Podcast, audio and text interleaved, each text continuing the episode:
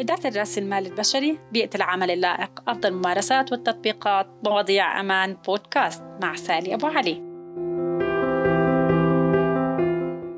كيف ألاقي وأستقطب وأختار أحسن الكفاءات؟ هذا موضوعنا لليوم لأنه أول حجر أساس في المؤسسات هو استقطاب المواهب والتوظيف هلا أي شخص بربطك فيه علاقة شراكة أو علاقة قرابة هذا مش علاقة توظيف لكن أي شخص آخر بتصير علاقتكم هي علاقة عامل وصاحب عمل فيها الثقة والاحترام والشفافية. لازم بيكون مؤسسة وإن كانت صغيرة أو كبيرة يكون عندهم سياسة وإجراءات خاصة لعملية التوظيف. بتبدأ من التخطيط work force planning وتنتهي بالتعيين المناسب. التوظيف سهل. جيب أي حد أعطيه راتب خلص صار موظف. بس تعيين كفاءات ومواهب بدها تخطيط وصبر وطولة بال وعملية منطقية. زي ما حكينا السياسة والإجراءات هي اللي بتحدد نوعية الموظفين. لهيك أي مشكلة بيتم عرضها علي أول سؤال بسأل صاحب العمل كيف تم تعيينه؟ كيف تلاقي موظفين؟ بدنا نحط ببالنا العوامل الاقتصادية الاقتصاد القوي عنده آه، نسبة البطالة ضعيفة يعني قليلة والاقتصاد الضعيف عنده نسبة البطالة عالية. هاي عوامل بتحدد وين البحث على الكفاءات. بس هلا في خطوات أولية قبل لازم نحكي فيها لحتى نشوف وين عملية البحث ستبدأ لاحقا. سؤالي الأول يا ترى أنتم جاهزين؟ رح تسألوني شو يعني أنا جاهز أو شو أنا جاهزة. يعني الوصف الوظيفي ال job description موجود مراجعينه شفتوه تم تعديله تم تطويره تم إضافة عليه. إذا مش موجود في عدة أسئلة بدكم تجاوبوها لتحددوا مقاييس إيجاد الكفاءات المناسبة للوظيفة. أول سؤال شو المسمى الوظيفي؟ ولمين بده هذا الشخص يعمل reporting to لمين مين مين المسؤول عنه؟ مين بده يتابعه؟ مين بده يقيمه؟ مين بده يشتغل معاه؟ مين بده يدربه؟ هل في شركتك مرونة في المسميات الوظيفية؟ وفيها ابتكار؟ يعني في مرشحين بيبقى بجوز ال title manager بس إنه ال job description ل director يقول لك لا أنا بدي director بدكم تكون عندكم آه، سياسة المرونة وتحطوا كل وظيفة بعين الاعتبار. يعني إذا واحد تعامل مع عملاء حساسين وذو أهمية ما تقدر تعطيه junior كيف بدك تعزز ثقته قدامه بالحديث مع العميل؟ سؤال ثالث كتير مهم. إنك تحكي مع المدراء والمدير المباشر له إذا كنتوا شركة كبيرة أو بيشتغل على مشروعين رح يكون في مديرين وبتشوف منهم اللي هو احتياجات آه، المطلوبة لهذا لهي الوظيفة والتوقعات منه وإيش المهارات المطلوبة وإيش عنده النولج المطلوب. السؤال الرابع بدك تسأل حالك إمتى لازم تتعبى هذا الشاغر؟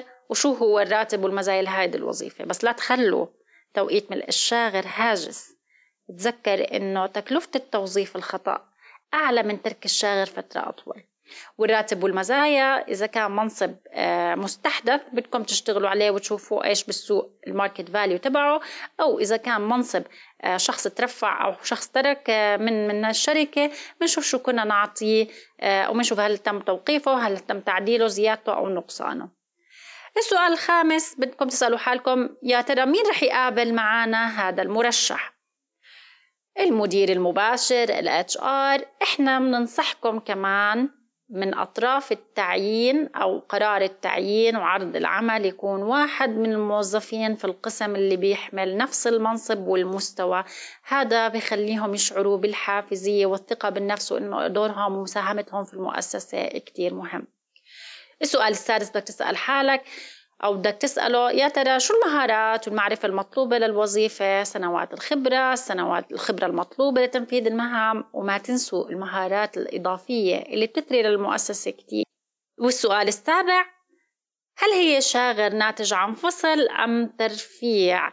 إذا ترفيع المعلومات بناخدها من آخر شخص شغل المنصب.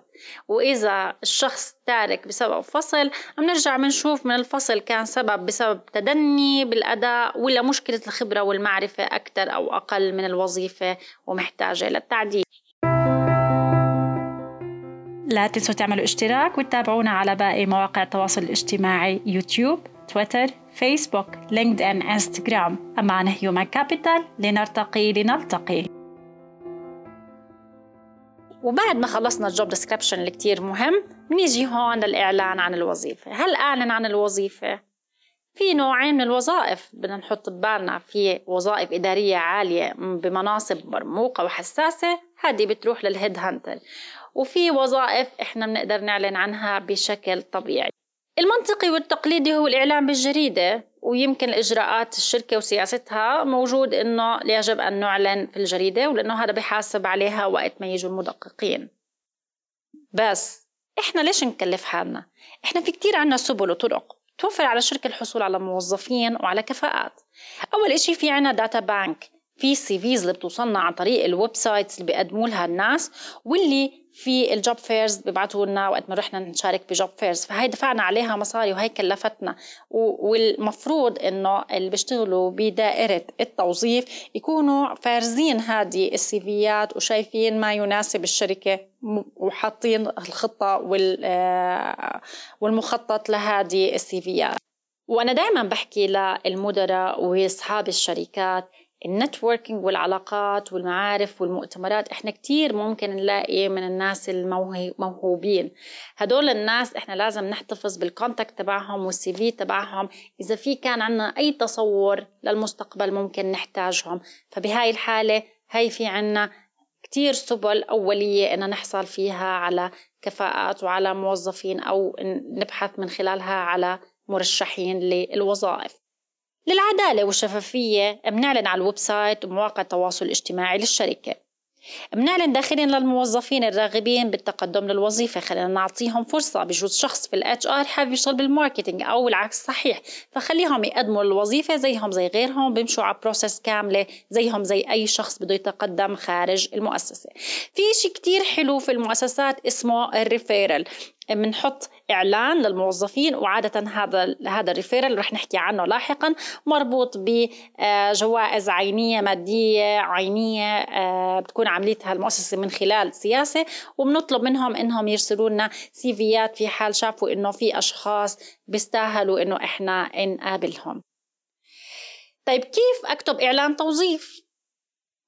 هلا في عندكم يمكن حد ماسك الصفحات أو حدا على graphic design شاطر بدكم تصمموا إعلان إبداعي بيعكس ثقافة المؤسسة وطبيعة الوظيفة. راجعوا الإعلانات السابقة لنفس الوظائف أو وظائف سابقة وشوفوا يا ترى شو التعليقات اللي كانت من عند الناس سواء سلبية أو إيجابية واشتغلوا عليها.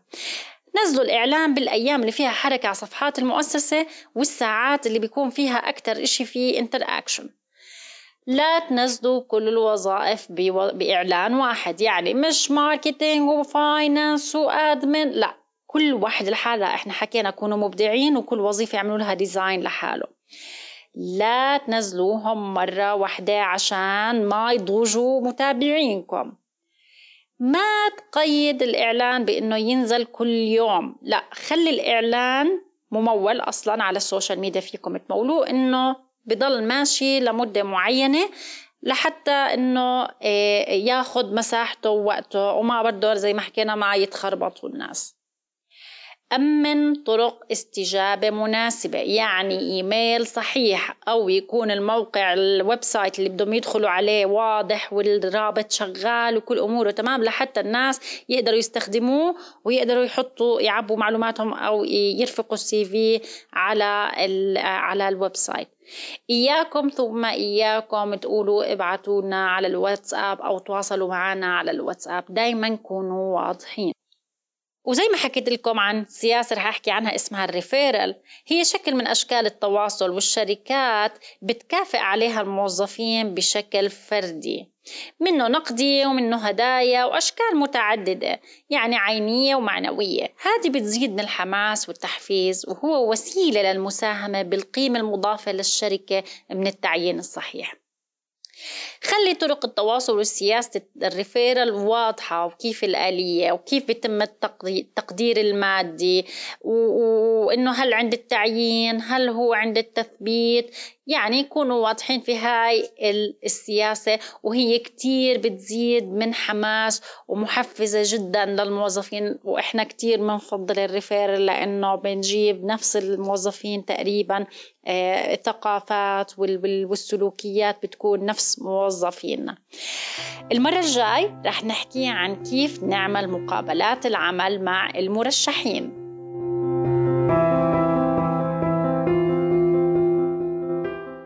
وبنهاية حلقتنا لليوم نتمنى أنكم تكونوا استفدتوا واستمتعتوا من أمام بودكاست مع سالي أبو علي. انتظرونا بالمزيد من حلقاتنا أمان هيومن كابيتال لنرتقي لنلتقي.